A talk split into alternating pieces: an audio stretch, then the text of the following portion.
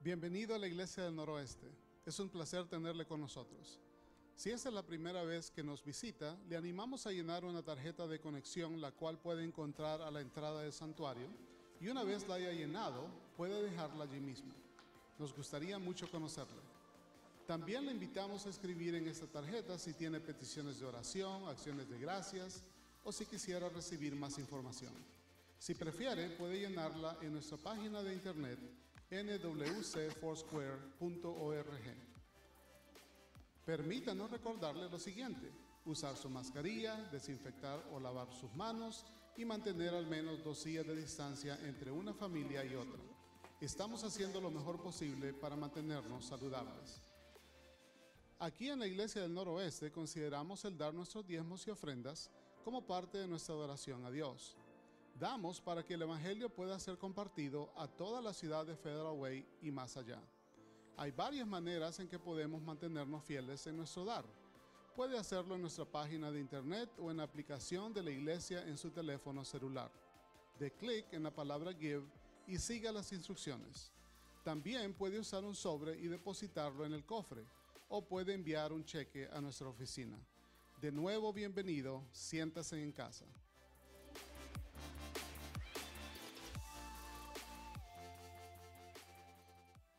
Amén. Bienvenidos. Siéntase en casa, porque eso es lo que somos, ¿verdad? Una familia en el Señor y como a mí me gusta llamarlo cada domingo, es como una reunión familiar en donde nosotros podemos realmente celebrar juntos como familia que somos al Señor, al Rey de Reyes y Señor de Señores. Amén. Bienvenidos. Yo quiero preguntar si hoy hay personas que nos visitan por la primera vez, si puedes levantar tu mano si estás visitándonos por la primera vez. ¿Hoy? ¿No? ¿Viejos conocidos? Entonces, bienvenidos a todos. Eso es muy importante. Somos viejos conocidos, pero todos somos bienvenidos, ¿verdad? Bueno, vamos a tener un tiempo de anuncios y el primer anuncio tiene que ver con la situación que está pasando en Venezuela. Como todos sabemos, hay una situación bien crítica. En, en el país de Venezuela y por esa razón muchos venezolanos están pasando a Colombia eh, hay muchos venezolanos que están saliendo de este hermoso país eh, lejos, ¿no? Pero los que no pueden viajar a otros países lejos están llegando a Colombia. Y entonces esto tiene que ver con esta situación. Y voy a leer exactamente lo que dice aquí porque no quiero que se me, se me escape ningún detalle.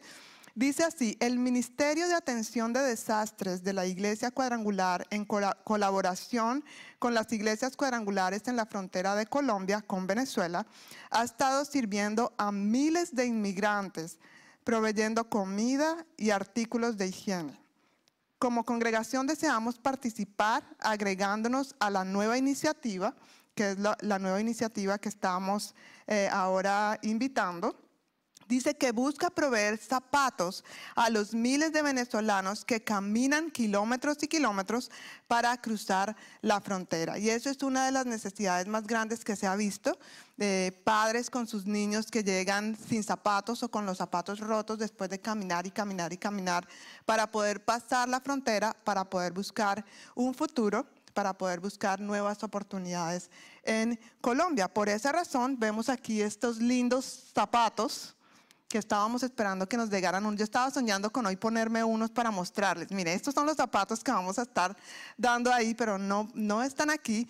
Pero tenemos una foto de los zapatos que son los que se están eh, comprando y tienen un, el logo allí del ministerio, del, del, del movimiento, de lo que estamos haciendo.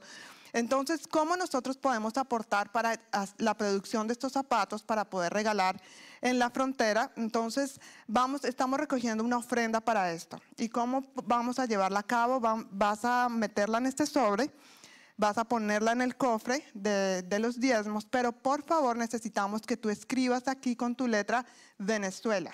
Es la manera que vamos a identificar que eso no es de los diezmos ni es para otra ofrenda designada, sino es para este propósito Venezuela. En el caso de que de los que nos ven eh, en línea en este momento o los que están aquí pero prefieran dar de manera electrónica, por favor ponte en contacto con el pastor John, porque él eh, te va a dar un, link a ti eh, específicamente donde puedes entonces dar tu ofrenda para este propósito. De lo contrario, entonces solamente es depositar la ofrenda aquí, en este sobre, pero no te olvides especificar que es para Venezuela. ¿Estamos claros? Es una muy bonita iniciativa, de pronto eh, una manera muy pequeñita de poder ayudar en una situación tan, tan difícil que están viviendo tantos venezolanos en este momento. Amén. Bueno, la otra, el otro anuncio tiene que ver con el Instituto Bíblico. Y me encanta esto porque de verdad son las oportunidades que Dios nos da para seguir recibiendo y estudiando su palabra y profundizando en las verdades de su palabra. Tiene que ver con esta clase que se llama, va a ser la clase de Romanos y un profundo y poderoso estudio eh, de Romanos y de pasajes paralelos de Gálatas. Wow, Romanos es un libro realmente poderoso, ¿verdad? Con unas verdades bien profundas.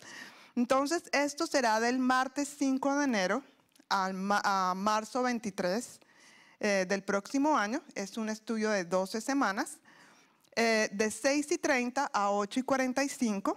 Va a ser por Zoom. Y el costo de estas clases es de 50 dólares. ¿Qué incluye este costo? Básicamente el libro y las 12 semanas de instrucción. Así que si tú estás interesado en tomar estas clases, por favor ponte en contacto con el pastor Ricardo, quien está encargado de esta área, para que tú eh, muestres tu interés y ahí te den más información acerca de la inscripción y el pago de esta matrícula. ¿Estamos claros? ¿Sí? Perfecto. Y aquí tendremos eh, otros dos últimos anuncios que quiero que por favor tengan bien, bien claro y pongan allí en su agenda. El primero tiene que ver con que el próximo domingo, 20 de diciembre, tendremos nuestro servicio habitual y obviamente en circunstancias normales sería la fecha perfecta para nuestro convivio de Navidad. Lastimosamente, por todo lo que hemos estado viviendo, y, es más, hasta hace unas semanas estábamos considerando mirar cómo nosotros podíamos hacer para mirar cómo convivir y pasar un tiempo de celebración navideña, pero lastimosamente por todas las restricciones y por cuidarles a ustedes, por cuidarnos cada uno de nosotros, no vamos a tener este tiempo. Sin embargo, vamos a tener nuestro culto habitual aquí para recordar juntos y celebrar la gran victoria que tuvimos eh, y el gran amor que el Señor nos mostró al venir aquí a esta tierra, volverse como uno de nosotros, nacer como uno de nosotros y amarnos de tal manera y mostrarnos el camino que nosotros debíamos seguir. Amén. Entonces, por favor, pon esta, esta fecha, este domingo especial y invita a otras personas, anima a otras personas a venir acá y no perderse este servicio que tendremos la próxima semana.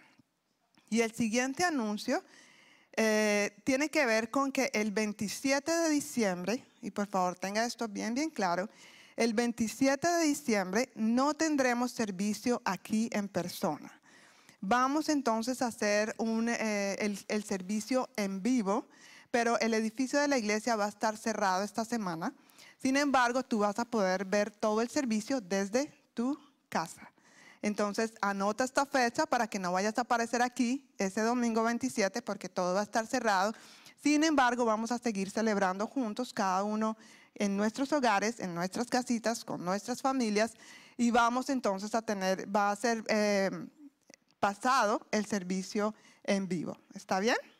Entonces, anoten por favor estas fechas y estamos de verdad muy contentos que estés aquí hoy. Y quiero pedirte que tengas tu corazón bien abierto y bien dispuesto a lo que Dios quiere hablarte en esta tarde. Amén. El Señor les bendiga y los dejamos en compañía de nuestro pastor John Martínez.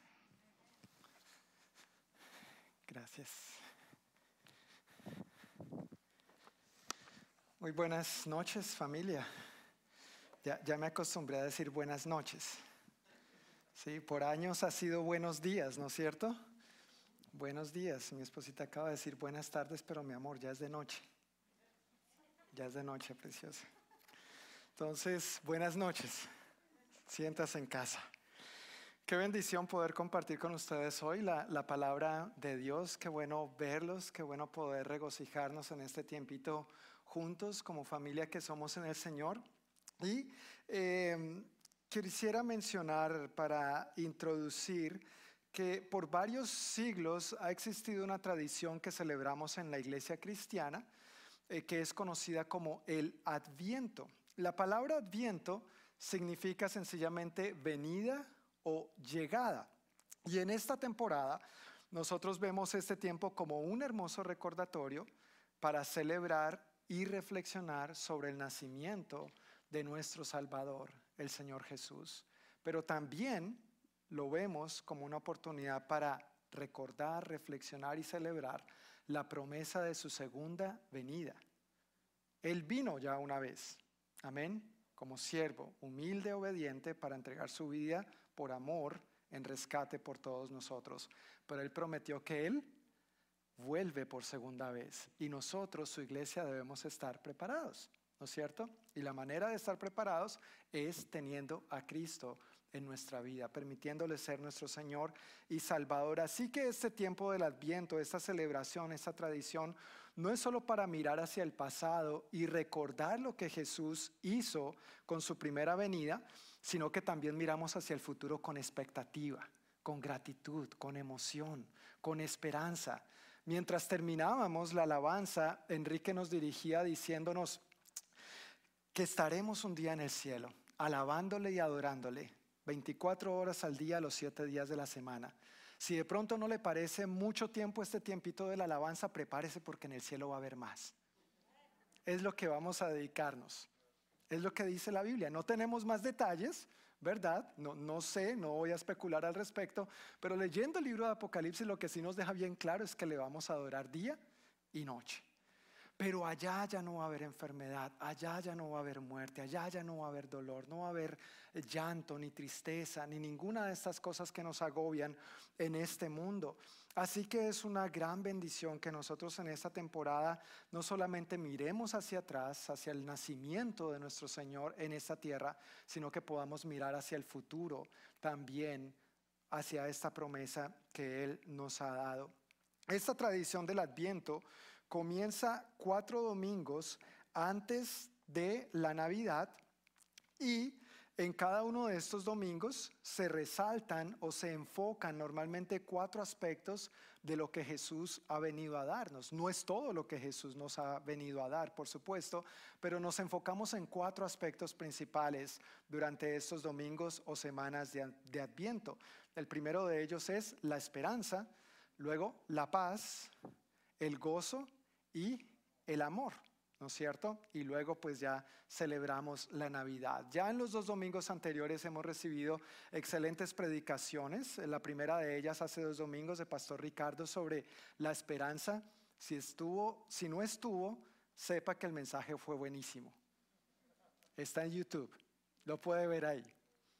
Pero el domingo pasado, también nuestro querido hermano David nos compartió sobre este segundo tema, la paz y también hizo muy buen trabajo hablándonos al respecto. A propósito, antes de seguir, quiero mencionar que hoy Pastor Ricardo y Pastora Cristina están cumpliendo 23 años de matrimonio.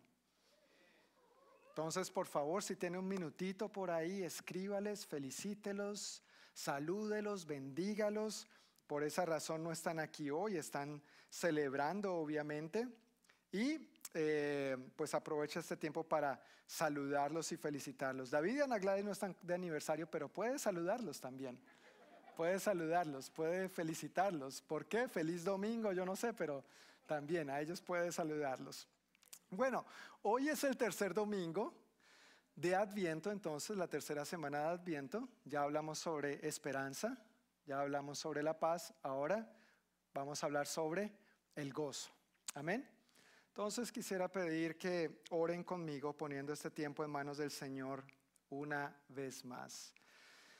Amado Dios, muchas gracias por la oportunidad que nos das de alabarte, de regocijarnos en tu presencia. Y gracias por la oportunidad, el privilegio, Señor, de recibir tu palabra, de reunirnos, de congregarnos en este lugar, aún en medio de restricciones, de desafíos de, de salud, Señor, y de otra índole. Nos has provisto este tiempo, este espacio, este lugar y estamos agradecidos, Señor. Gracias por los que nos ven online también. Nosotros los bendecimos a ellos, Señor. Pedimos que tú les ministres profundamente en el lugar donde ellos se encuentran en este momento viendo este video.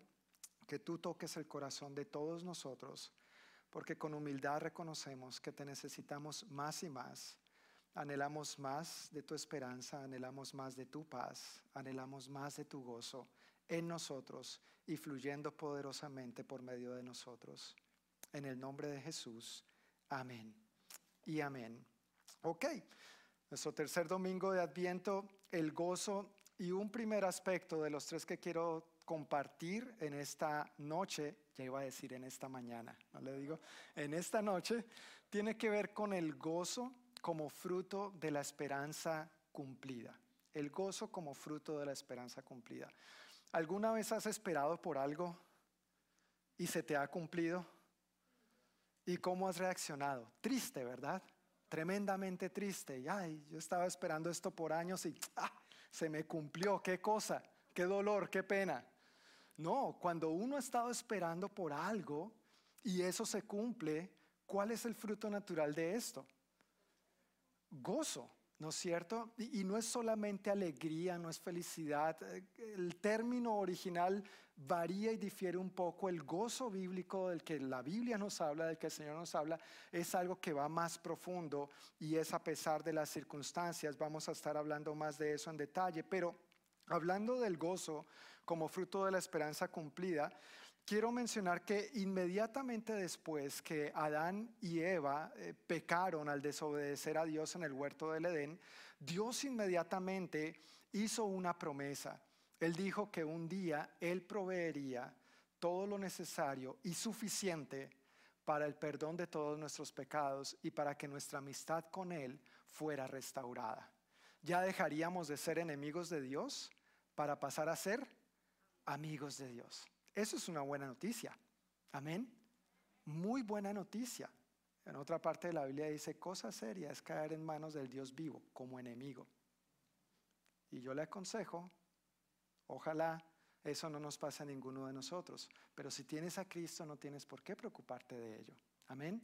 Porque podemos disfrutar de este amor, de esta paz, de este gozo y de esta restauración de la amistad entre Él y nosotros.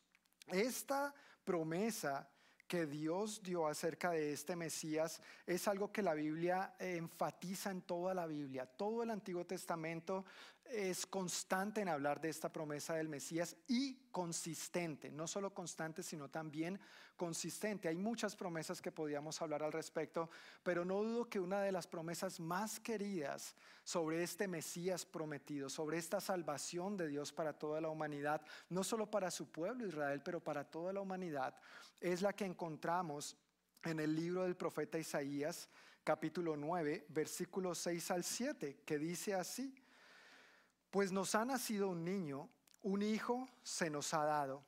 El gobierno descansará sobre sus hombros y será llamado Consejero maravilloso, Dios poderoso, Padre eterno, Príncipe de paz. Su gobierno y la paz nunca tendrán fin. Reinará con imparcialidad y justicia desde el trono de su antepasado David por toda la eternidad. El ferviente compromiso del Señor de los ejércitos celestiales hará que esto suceda. Esta promesa no fue cumplida sino hasta unos 700 años después de haber sido dada.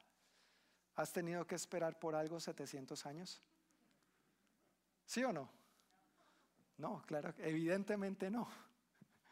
Pero para que esta promesa, cuando Dios la comunicó por medio del profeta Isaías, de allí a que fuera hecha una realidad, pasaron alrededor de 700 años.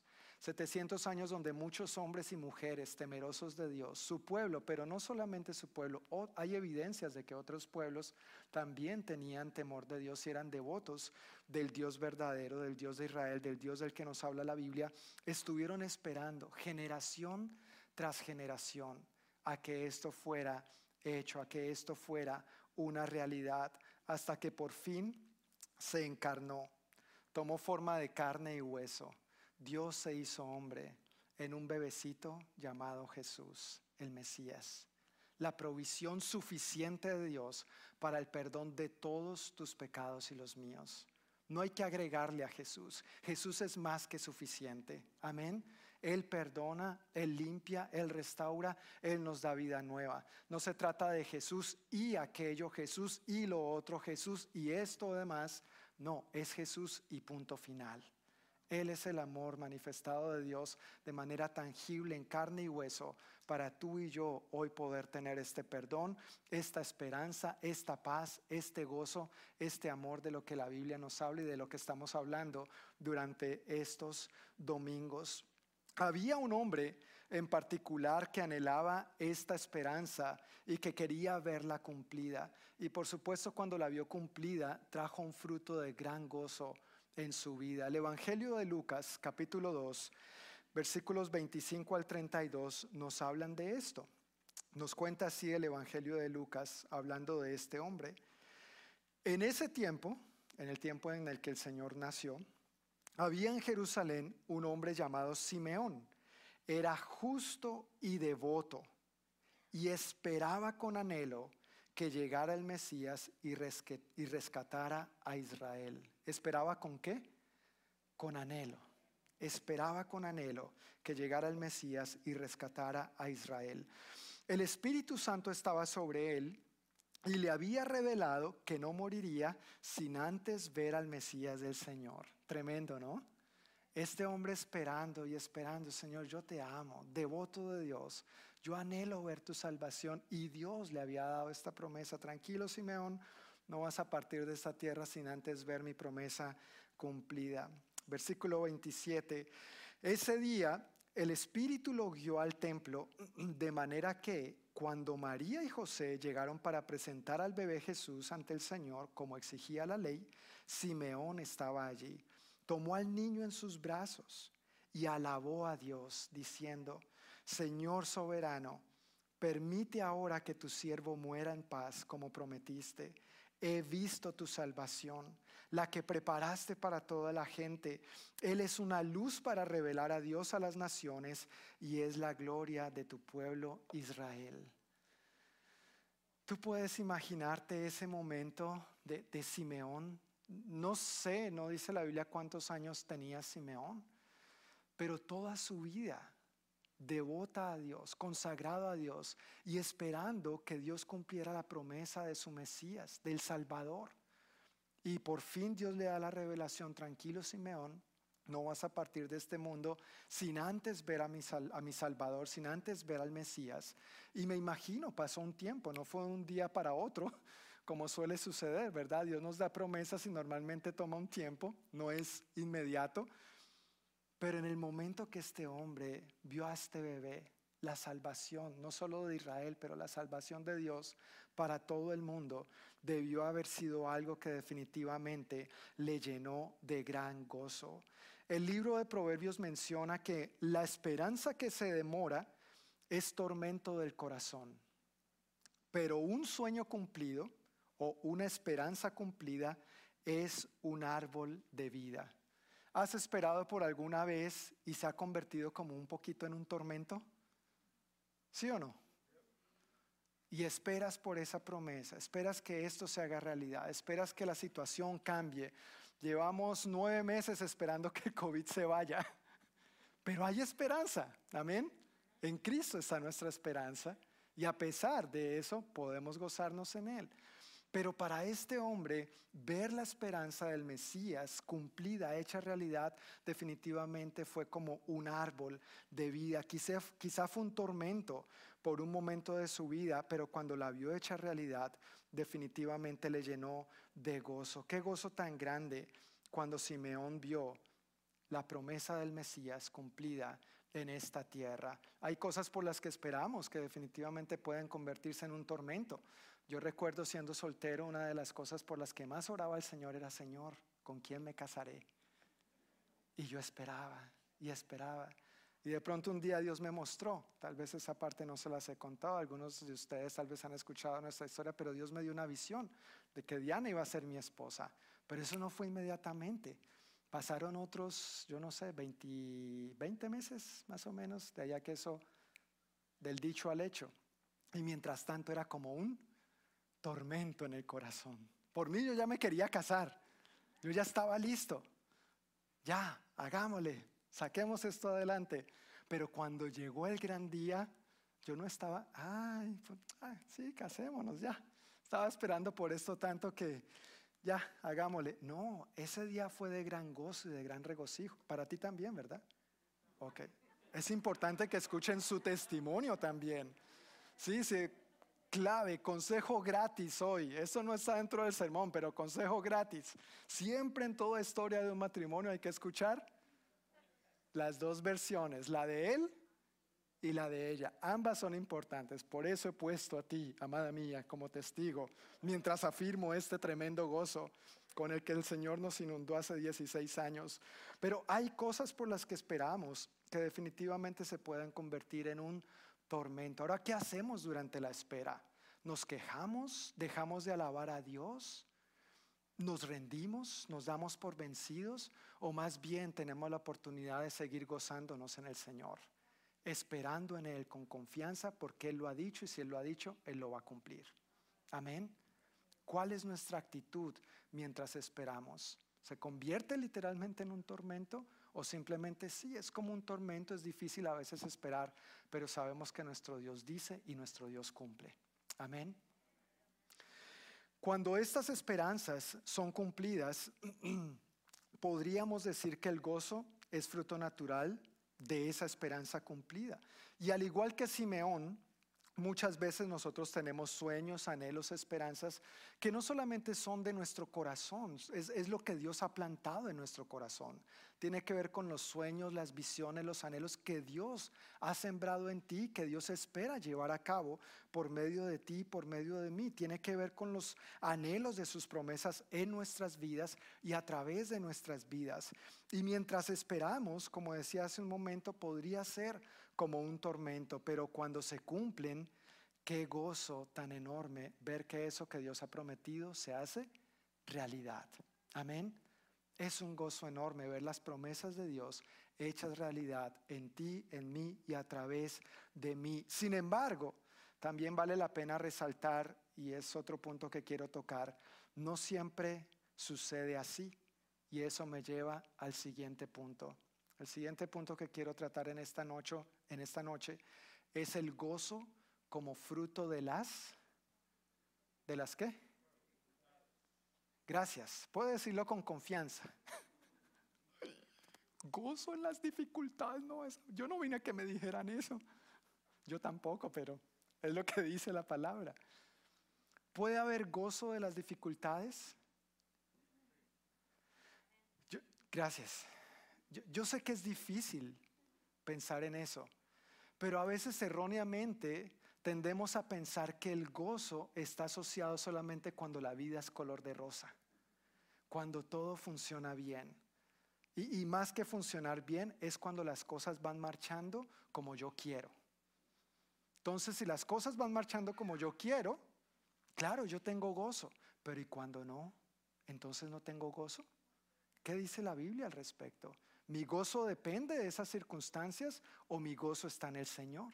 Y esa es la verdad a la que la Biblia nos dirige y nos apunta más. Nuestro gozo está en el Señor, no en las circunstancias. Por eso de las dificultades Dios puede hacer también que nos gocemos, que aprendamos grandes lecciones de vida, que a pesar de eso Dios puede hacer algo hermoso y bonito. Esperamos por ciertas situaciones, esperamos debido a situaciones difíciles, pero la Biblia dice en el libro de Eclesiastés que Dios hace todas las cosas hermosas en su, su tiempo, el tiempo de Dios, no el tuyo, no el mío, en el tiempo de Él. Entonces de las dificultades Dios sí puede sacar un fruto bueno para tu vida y para la mía. Y uno de esos frutos no es el único, pero uno de esos es el gozo. ¿Es posible gozarnos en medio de las dificultades? Sí, es posible. ¿Puede haber fruto de gozo en medio de las dificultades o que surja de las dificultades?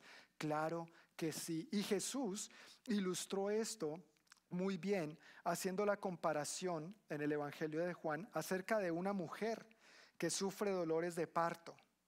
¿Cuántas mamás lindas hay aquí? Hermosas. Mamás, levante su mano. Yo quiero ver su mano, por favor. Gracias. Gracias. Déjela levantadita, no la baje todavía. Déjela levantadita. Jesús siguió diciendo, una mujer que sufre dolores de parto, pero cuando nace su hijo, su angustia se transforma en gozo. Mamás, ¿es eso verdad o no? Como yo no soy mamá y si yo no les puedo dar fe de esto. ¿Sí? En Colombia hay un dicho, pues no es mamá, pero es como una madre, ¿no?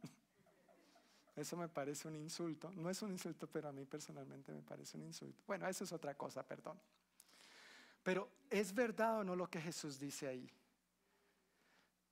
las molestias del embarazo está bien, yo no soy mamá, pero yo viví también las molestias del embarazo. ¿Y ahora qué, mi amor? Un vasito con agua a las 3 de la mañana. Sí, mi amor. Lo que tú digas, preciosa princesa. No siempre, no se la crean tampoco. No se, ay, deje de dormir. Eso también pasa de vez en cuando.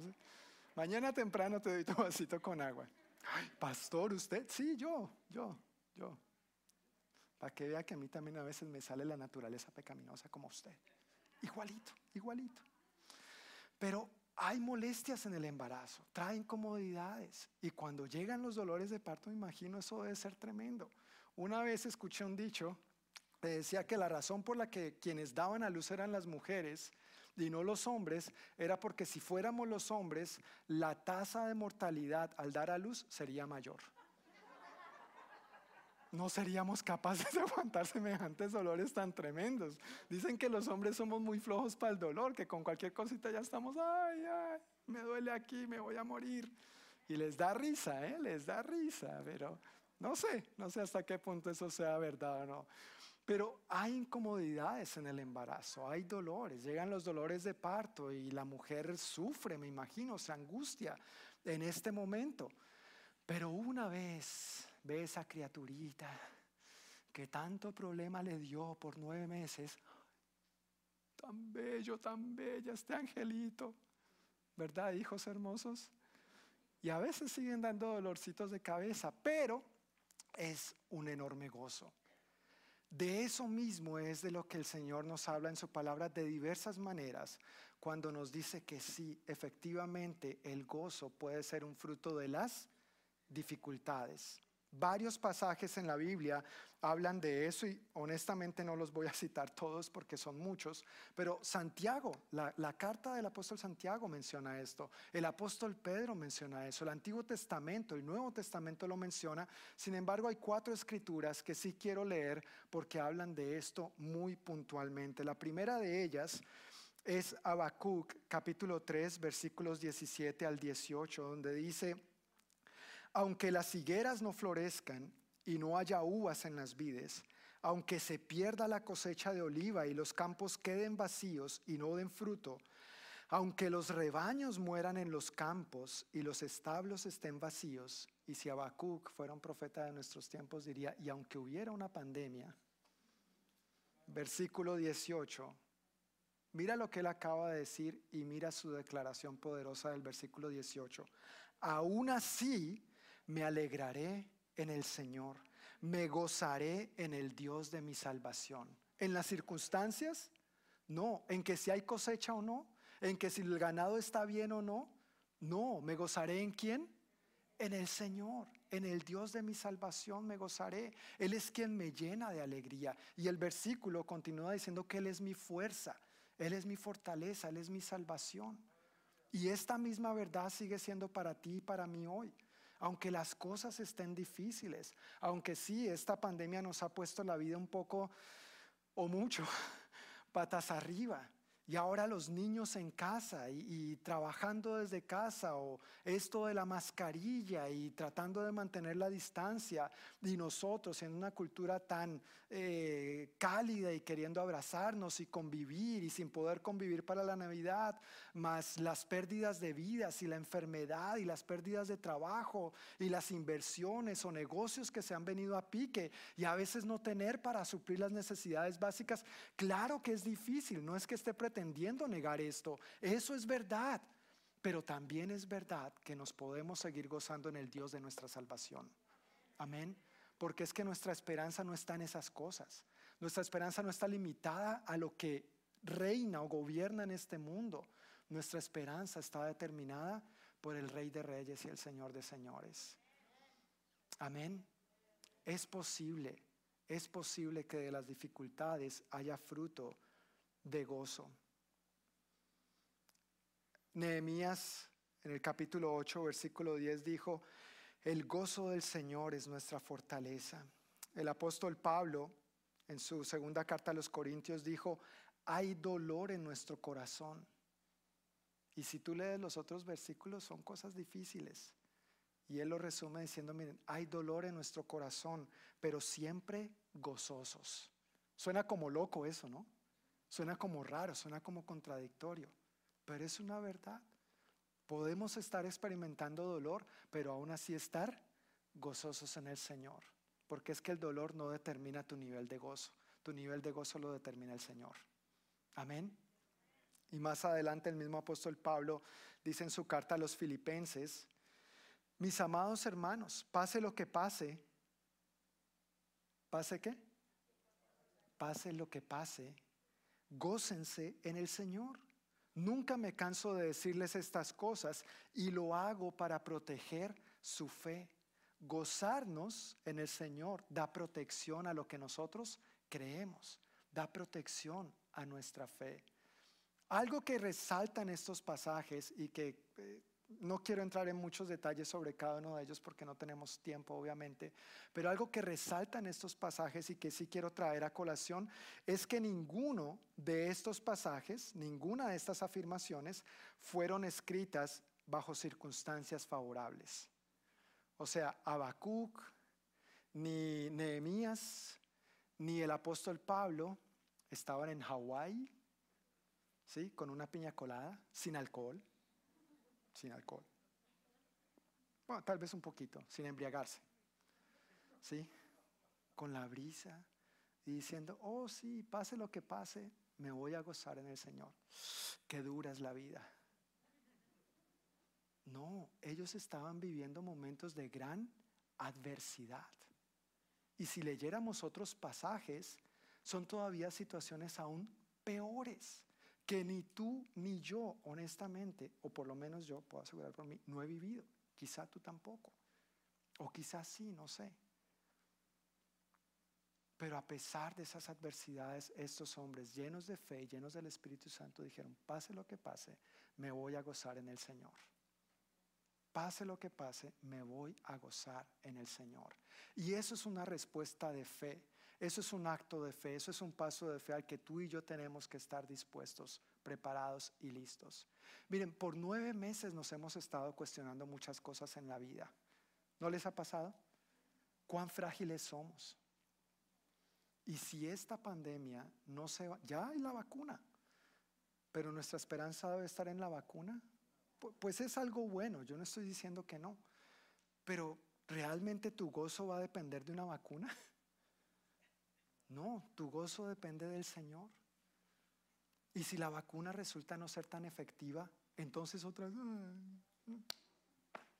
Y si el próximo año tampoco volvemos a tener convivio de Navidad, ¿nos vamos a amargar por eso? ¿Nos vamos a destrozar? No, habrán maneras diferentes y no las ingeniaremos. Los hispanos somos buenísimos para eso. Le buscamos la vuelta y resolvemos, ¿sí o no? Hasta en eso Dios nos ha bendecido y nos ha preparado de antemano. ¿No es cierto? Ah, tenemos que usar mascarilla, la usamos. Tenemos que sentarnos separaditos, nos sentamos separaditos. Tenemos que reunirnos de vez en cuando en la casa de un hermano, otro, para hacer esto, lo otro. Pues lo hacemos. Amén. Pero el punto es que el gozo del Señor es lo que nos fortalece. Ninguno de estos escribió eso cuando todo en su vida era color de rosa.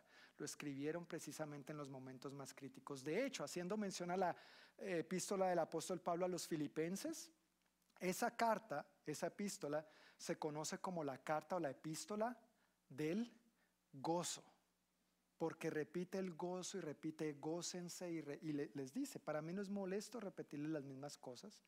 Se los dice varias veces, gócense, regocíjense, aprovechen de esto que el Señor les ha dado. ¿Y dónde estaba Pablo en ese momento? Estaba encarcelado injustamente. Es que si uno dijera, no, es que el sinvergüenza de Pablo es que pague las consecuencias. No, no, no. No fue ese el caso. Encarcelado injustamente, sufriendo injustamente, siendo maltratado, quizá abusado psicológica, físicamente, de varias maneras, tal vez con el miedo de que en cualquier momento, no, no, no solo que me maten, que literalmente me corten la cabeza, ¿no es cierto? Y el apóstol Pablo en medio de eso dice, gócense en el Señor. Yo he aprendido en medio de esta situación que para mí el vivir es Cristo y el morir es ganancia. Eso no me preocupa. Mientras el Señor esté conmigo, mientras el Señor esté de mi lado, que el mundo se atenga a las consecuencias porque estoy del lado ganador. Y esa es la verdad para usted y para mí si hemos depositado nuestra fe en Jesús como nuestro Señor y Salvador.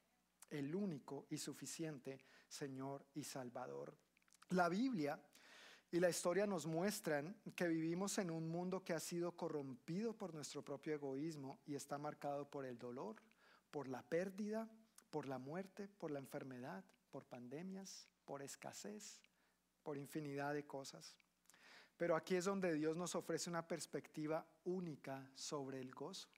De acuerdo a esos pasajes, nosotros podríamos decir que el gozo es una actitud que adopta el pueblo de Dios, no porque las circunstancias sean favorables, sino por nuestra esperanza en el amor y las promesas de Dios. Amén. Si el viento sopla a tu favor, gloria a Dios. Pero si el viento no es que solamente no sople a tu favor, sino que sople en contra, igual gloria a Dios. Porque en el Dios de mi salvación yo me gozaré. Amén. Aunque la higuera no florezca, aunque en las vides no haya fruto, con todo, en el Dios de mi salvación yo me gozaré. Ahora, esto no significa que a los cristianos nos guste el sufrimiento. Ay, yo no sabía que los cristianos eran masoquistas. No, no, no, no. Tranquilo, no se trata de que a nosotros nos gusta el sufrimiento y que nos traten mal y nos toca, eh, nos toca o nos guste sufrir en la vida, sino que más bien los cristianos intencionalmente, deliberadamente, a propósito, optamos por escoger el gozo del Señor porque anticipamos con gran expectativa nuestra redención futura. Esto no durará para siempre. Amén. No hay mal que dure 100 años, ni cuerpo que lo aguante, ni cuerpo que lo resista. Y el Señor nos ha dado una promesa. Él viene por segunda vez. Él no solamente vino, sino que Él viene. Él viene. Y este cuento un día se va a acabar. Y el libro de Apocalipsis nos dice que allá no va a haber más llanto, ni lágrimas, ni enfermedad, ni muerte, ni dolor, ni injusticia. ¿No anhela usted eso? Yo, lo anhelo con todo mi corazón. Pero esa buena noticia no es solo para usted y para mí, es para la gente que está allá afuera perdiéndose y poniendo su esperanza en cosas que no valen la pena, poniendo su esperanza en cosas que se van a quedar con este mundo. Pero tú y yo tenemos la oportunidad, el gran privilegio de conocer esta verdadera esperanza, este verdadero gozo y no solamente dejarlo para nosotros, sino compartirlo con todos aquellos que lo están necesitando allá afuera. Más bien nosotros, como cristianos, al reconocer el dolor o la dificultad, también reconocemos que ese dolor, esa dificultad, esos problemas no tienen la última palabra sobre tu vida. ¿Quién tiene la última palabra sobre tu vida? Cristo, Dios. Y lo que Él dice, Él lo cumple. Amén. No es el dolor, no es la enfermedad, no es el problema, no es la tensión, no es esto, no es aquello. Es Dios quien tiene la última palabra sobre tu vida. Tiene Cristo esta autoridad y esta potestad sobre ti. El gozo del cristiano no está determinado entonces por sus problemas o por sus dificultades. El gozo del cristiano más bien está determinado por Cristo. Está marcado por Cristo y está asegurado con Cristo por la eternidad. Por la eternidad. Piensa en eso por un momento. No es solamente por los años de vida que tú y yo vivamos aquí. No es solamente por esta temporada difícil que tal vez estamos viviendo. Es por la eternidad.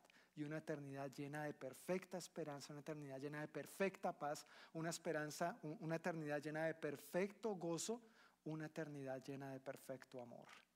¿Qué más le podríamos pedir a la vida? Y eso podemos disfrutarlo aquí y ahora, a pesar de las dificultades. Más bien podemos tomar esos problemas y esos desafíos como una palanca, como un empuje para enseñarme a gozarme más en el Señor, a pesar de lo desafiante que a veces puede ser la vida. La vida puede ser desafiante. Amén. La vida puede ser difícil a veces. Pero Jesús en ningún momento se comprometió a que esta vida sería color de rosa. Pero Él sí nos ha dado promesas. Amén. Y a esas promesas podemos aferrarnos. Ya que nuestro destino está en Cristo, marcado por Cristo y asegurado con Cristo, me lleva entonces esto al último punto que quiero compartir en esta noche y es que el gozo, quiero compartir sobre el gozo como fruto de permanecer en Cristo. El gozo como fruto de permanecer en Cristo.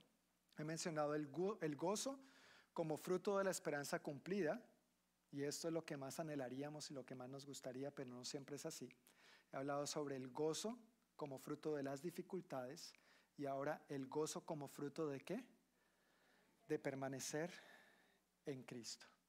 El gozo como fruto de permanecer en Cristo. En Juan capítulo 15, versículos 9 al 11, el Señor Jesús afirmó lo siguiente. Yo los he amado a ustedes tanto como el Padre me ha amado a mí. Permanezcan en mi amor. Cuando obedecen mis mandamientos, permanecen en mi amor. ¿Cuándo qué? Cuando obedecen mis mandamientos, ¿qué sucede? Permanecen en mi amor. Quiero repetir eso otra vez. Cuando obedecen mis mandamientos, permanecen en mi amor así como yo obedezco los mandamientos de mi Padre y permanezco en su amor. Les he dicho esto para que tengan mi gozo y así su gozo sea a medias. No, no dice eso. Para que su gozo sea completo. Les he dicho esto para que tengan mi gozo y así su gozo sea completo. Este es el mismo pasaje donde Jesús nos dice, si leyéramos unos versículos antes, Juan 15, eh, es conocido como la vid y los pámpanos, o la vid y las ramas. Es este mismo pasaje donde Jesús dice, miren, muchachos, bueno, no dice muchachos, pero a sus discípulos, a sus creyentes, yo soy la vid y ustedes son las ramas. Y es importante, muy importante, que ustedes como ramas, que nosotros como ramas, permanezcamos conectados a la vid. ¿Qué le pasa a una rama que se desconecta del árbol? ¿Qué le pasa? Se seca y se muere. Y si tiene ramas secas, yo las echo a mi estufita de leña en esta época. Muy bueno, no sirve para otra cosa, ¿no es cierto? Entonces Jesús dice, es muy importante que permanezcan en mí. Y explica más adelante la razón, porque separados de mí, nada pueden hacer conectados a mí van a llevar, van a dar muchísimo fruto, no solo para ustedes, pero para los demás. Además, si se separan de mí, no van a poder hacer nada. Y es este mismo pasaje el que aquí entonces acabamos de leer, donde nos dice, permanezcan en mí, permanezcan en mi amor. Cuando obedecen mis mandamientos, permanecen en mi amor. No puede haber lo uno sin lo otro. En la vida del cristiano el amar a Dios y el obedecer a Dios no son dos cosas diferentes ni que caminan por su cuenta. En la vida del cristiano el amar a Dios y el obedecer a Dios es algo que va de la mano, es algo que va junto. No se puede tener lo uno sin lo otro. Tú y yo no podemos decir que amamos a Dios y no obedecer a Dios. Por el otro lado, no podemos decir que obedecemos a Dios y que nuestra motivación genuina, pura y sincera no sea el amor. ¿Sabes cómo se llama obedecer a Dios si no es por amor? Se llama religión. Por eso el cristiano no sigue una religión. Por eso el cristiano ama a Cristo. Porque ama a Cristo, le obedece a Él y le sigue a Él. Gran diferencia entre lo que es seguir a Cristo en una relación personal y lo que es seguir una religión. Cuando me esfuerzo y me doy y golpes de pecho para aquí y me siento una basura porque no hago lo que quisiera hacer y pretendo obedecer a Dios en mis fuerzas, pero no porque sinceramente le ame, porque genuinamente he entregado mi vida a Él y me he rendido ante Él como mi Señor y Salvador, entonces yo no estoy viviendo el cristianismo, yo estoy viviendo una religión. Y mire, en este mundo religiones hay de sobra, el cristianismo no es una de ellas. El cristianismo es Cristo, un Cristo vivo, un Cristo resucitado, un Cristo que prometió llenarnos con su Santo Espíritu para que en el poder de su Santo Espíritu podamos ser capacitados para amarle y entonces obedecerle. No en tus propias fuerzas, no en las mías. No seguimos una religión. Espero que usted no esté aquí porque crea que somos una religión. Seguimos al Rey de Reyes y al Señor de Señores. No seguimos una lista de lo que se puede y lo que no se puede hacer. Seguimos a una persona, su nombre es Jesús es Cristo. En la vida del cristiano, el amar a Dios y el obedecer a Dios va de la mano. Eso es inseparable. Toda la Biblia nos muestra esto claramente. Los cristianos más gozosos que yo conozco son los que aman y obedecen a Dios. Esos son los cristianos más gozosos que yo he visto en toda mi vida. Y no que lo obedecen cuando todo está color de rosa. Aún lo obedecen. He visto tremendos testimonios de obedecer a Dios, de dar tremendos pasos de fe, aun cuando las cosas están bien difíciles. Y han siempre optado por hacer la voluntad de Dios, por manifestar su amor a Dios de una manera tangible a través de su obediencia. Y allí es donde he podido ver la bendición de su gozo a pesar de las dificultades. ¿Por qué? Porque están permaneciendo en Cristo. No determina las circunstancias su gozo, sino que lo determina Cristo. La razón por la que el Señor nos dice esto es para que nosotros tengamos su gozo y así nuestro gozo sea qué? Completo. Es la única manera de tener gozo verdadero y gozo completo, amando y obedeciendo a Dios. No hay otra manera. Y mira lo interesante, cuando algo está completo, implica que no le falta nada, está completo.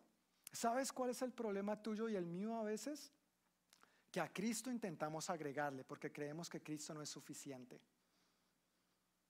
Entonces le coqueteamos al pecado porque creemos que el pecado nos va a dar verdadero gozo y satisfacción. Y sí, el pecado da placer, por supuesto. ¿Alguna vez ha pecado? John, ¿qué son ese tipo de preguntas? Claro, todos dice la Biblia que hemos pecado. Si el pecado no fuera placentero, si el pecado no fuera agradable, ¿usted y yo pecaríamos? No, nosotros no somos tontos, ¿verdad? Pero porque somos más inteligentes, escogemos amar y obedecer a Dios. Amén. Amén. Amén. Claro que el pecado da placer, claro que el pecado da gozo. Si no, pues la gente para qué se embriagaría. Si no, pues la gente para qué consumiría drogas.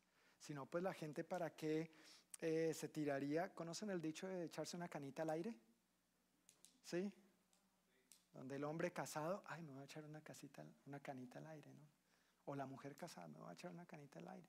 Si eso no fuera atractivo, si eso no diera gozo, entre comillas, pues no lo harían. Pero es un gozo efímero, pasajero, mundano. Si tú has llevado a cabo una de esas actividades ilícitas, pecaminosas, ¿cómo te has sentido después? Súper bien, ¿verdad? No, mal, mal. El Espíritu Santo que mora en ti te redarguye mi hijo, mi hija, eso está mal, te incomoda, no te deja estar tranquilo, tranquila. Es la presencia del Espíritu Santo diciéndote, eso no es el gozo completo, puro, legítimo, verdadero que yo tengo para ti. Y aún así a veces nosotros creemos que Cristo no es suficiente. ¿No deberíamos arrepentirnos de eso? Y coqueteamos con el pecado, coqueteamos con lo que este mundo nos ofrece y creemos que es bueno. Claro, el mundo nos lo presenta como bueno, pero a la luz de la palabra de Dios, ni es bueno, ni es legítimo, ni es verdadero, ni es duradero. No vale la pena invertir tu vida en ese tipo de cosas. No vale la pena. Lo que vale la pena es invertir tu vida en permanecer en Cristo. El verdadero gozo viene de permanecer en Cristo y de estar satisfecho en Él, no en otras cosas que tu satisfacción y la mía en todas las áreas de nuestra vida esté en quién? En Cristo. No en lo que el pecado nos ofrece, no en lo que el mundo nos propone, no en lo que el enemigo nos quiere poner a diario en la tentación. Claro que puede traer un determinado sentido de placer, de gusto, de alegría, pero no va a ser el gozo verdadero, legítimo y completo que Jesús tiene para ti y para mí. Y si tú estás luchando con eso, yo te reto. En el nombre del Señor, no, en el nombre de John, en el nombre del Señor, de acuerdo a la promesa de su palabra. Él quiere que tu gozo sea completo. Deja a un lado eso. Dile un no rotundo, corta con eso. Corta con eso y opta por Cristo. Permanece en Cristo. Busca a Cristo. Ora a Cristo. Lee la palabra de Cristo. Testifica de Cristo. Permítele a Cristo obrar en ti. Que tu vida sea en Cristo, por Cristo y para Cristo. Y después hablamos y me dejas saber si eso no es verdadera satisfacción. Amén. Eso es verdadera satisfacción. El apóstol Juan dice que este mundo y sus deseos pasarán, pero el que hace la voluntad de Dios permanece para siempre. Necesitamos permanecer en Dios, necesitamos permanecer arraigados a su amor al obedecerle. El gozo es una decisión profunda de fe y esperanza en el poder de la vida misma y el amor de Jesús. Por eso es tan importante permanecer en Él, porque no depende de otros, no depende de circunstancias, depende de Jesús, necesitamos permanecer en Él. Y por eso también es tan significativo lo que el ángel anunció a los pastores que estaban cuidando las ovejas la noche que el Señor Jesús nació. Una de las cosas que el ángel anunció a los pastores aquella noche fue, no tengan miedo, les traigo qué? buenas noticias que darán gran gozo a toda la gente. Este es el tipo de gozo que Dios tiene para ti y para mí. Este es el tipo de gozo que Dios quiere que nosotros reflejemos a un mundo sediento, necesitado y lleno de cosas tan efímeras y tan pasajeras. Pero si tú y yo no escogemos primeramente este gozo, ¿cómo lo vamos a poder compartir a otros? No podemos dar lo que no tenemos. No podemos compartir lo que no somos. Y este es el llamado para nosotros en esta época. Al recordar que Cristo nació hace alrededor de unos dos mil años, claro, celebramos con gozo, con gratitud, pero al mismo tiempo no debemos olvidar la promesa de que Él volverá por segunda vez. Mientras vivimos en ese tormento de la espera, llenémonos de su gozo. Llenémonos de su gozo al amarle y al obedecerle. Llenémonos de su gozo al permanecer en Él, al no desconectarnos. Si nos desconectamos, no vamos a servir para nada. Pueda que para este mundo sí, pero para lo eterno, para los propósitos divinos, para lo que tu Padre Celestial te creó a ti y a mí, no vamos a servir mucho realmente vale la pena permanecer en el Señor, vale la pena conectarnos. Quisiera ya para concluir y cerrar, invitarles a que se pongan de pie. Vamos a orar. Y quisiera decir una vez más que el gozo del seguidor de Jesucristo, al igual que la paz, como nos decía nuestro hermano David el domingo pasado, no depende de las circunstancias, este gozo proviene de una fuente inagotable que está por encima de las circunstancias. ¿Quién es esa fuente inagotable? Jesús, el Mesías, al que celebramos que nació hace unos dos mil años, pero al que celebramos que en algún momento volverá y tal vez más pronto que tarde. Así que estemos preparados y listos.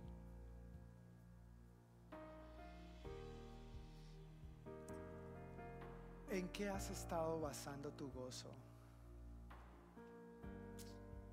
¿En qué has estado confiando para estar alegre, para estar contento, para disfrutar de la vida? ¿Has estado basando tu gozo tal vez no solo en cosas pecaminosas y pasajeras o efímeras, pero tal vez has estado basando tu gozo en cosas materiales? ay, si yo tuviera esto, cuando tenga una casa, cuando tenga un carro. tal vez ya has tenido esas cosas y te has dado cuenta que eso no es tu gozo completo ni verdadero. Tal vez has basado tu gozo, esposo o esposa, en tu cónyuge. Y gloria a Dios, el cónyuge es una bendición, amén. Es una fuente de gozo, pero no es Cristo, no es Dios. Es un ser humano tan limitado como tú y como yo. ¿Has estado basando tu gozo en, tus niños, en tus hijos y en el fruto, en el resultado de ellos a nivel académico?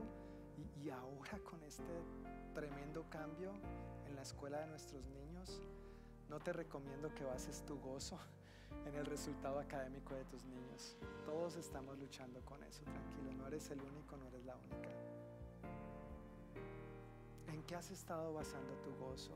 Y Dios en este momento, lo que yo siento es que Dios está llamando a tu corazón, al mío, diciéndonos, recordándonos, mira, yo soy la única fuente verdadera, legítima e inagotable. Y si no has estado disfrutando la vida que yo te he dado, es porque tal vez te has estado refugiando en otra fuente que no soy yo. Y es algo para nosotros reflexionar en este momento, pero para arrepentirnos de lo que tengamos que arrepentirnos y tomar la decisión de amar, obedecer al Señor para permanecer en Él. Amén. Señor Jesús, muchas gracias por tu palabra hoy. Gracias por la verdad, Dios, que nos comunicas por medio de ella. Estamos tan agradecidos, Dios, de tener la oportunidad de conocerte y de experimentarte, de que en ti verdaderamente hay plenitud de gozo y delicias a tu diestra, como dice tu palabra, de que tú nos dices estas cosas para que tengamos tu gozo y nuestro gozo sea completo en ti. No en lo que este mundo engañoso muchas veces nos ofrece, no en las tentaciones con las que el enemigo nos quiere ofrecer cierta satisfacción. Ayúdanos, Señor, a abrirte lugar en esta área de nuestra vida tan importante para que realmente experimentemos este gozo y esta plenitud como tú lo has diseñado y como tú quieres que la vivamos, Señor en nuestro diario vivir mientras esperamos tu gloriosa segunda venida. Tú lo prometiste y tú lo vas a cumplir, Señor. Y mientras tanto no queremos que nuestra vida sea un tormento. Queremos realmente gozarnos, disfrutar de este regalo maravilloso que está en ti, que eres tú mismo, Señor. Yo oro, Señor, por cada uno de los que estamos aquí presentes, por cada uno de los que están viendo este video que tú, Señor, renueves nuestro entendimiento en cuanto al gozo que proviene de ti. Que nosotros decidamos intencionalmente permanecer en ti, amarte con todo nuestro corazón y que ese amor se vea traducido en hechos tangibles, prácticos, de obediencia en nuestro día a día, para que nos demos cuenta que el hacer tu voluntad es lo que realmente es satisfactorio, Señor. Oro, Padre, que cualquier ídolo, cualquier fuente errada en la que nosotros hayamos depositado nuestro gozo, ahora mismo sea revelada en nuestro espíritu para que nos arrepintamos de ello, renunciemos a ello y decidamos, Señor, ponernos de acuerdo contigo y caminar en tu verdad, en esa verdad que tú has prometido que nos hace verdaderamente libres.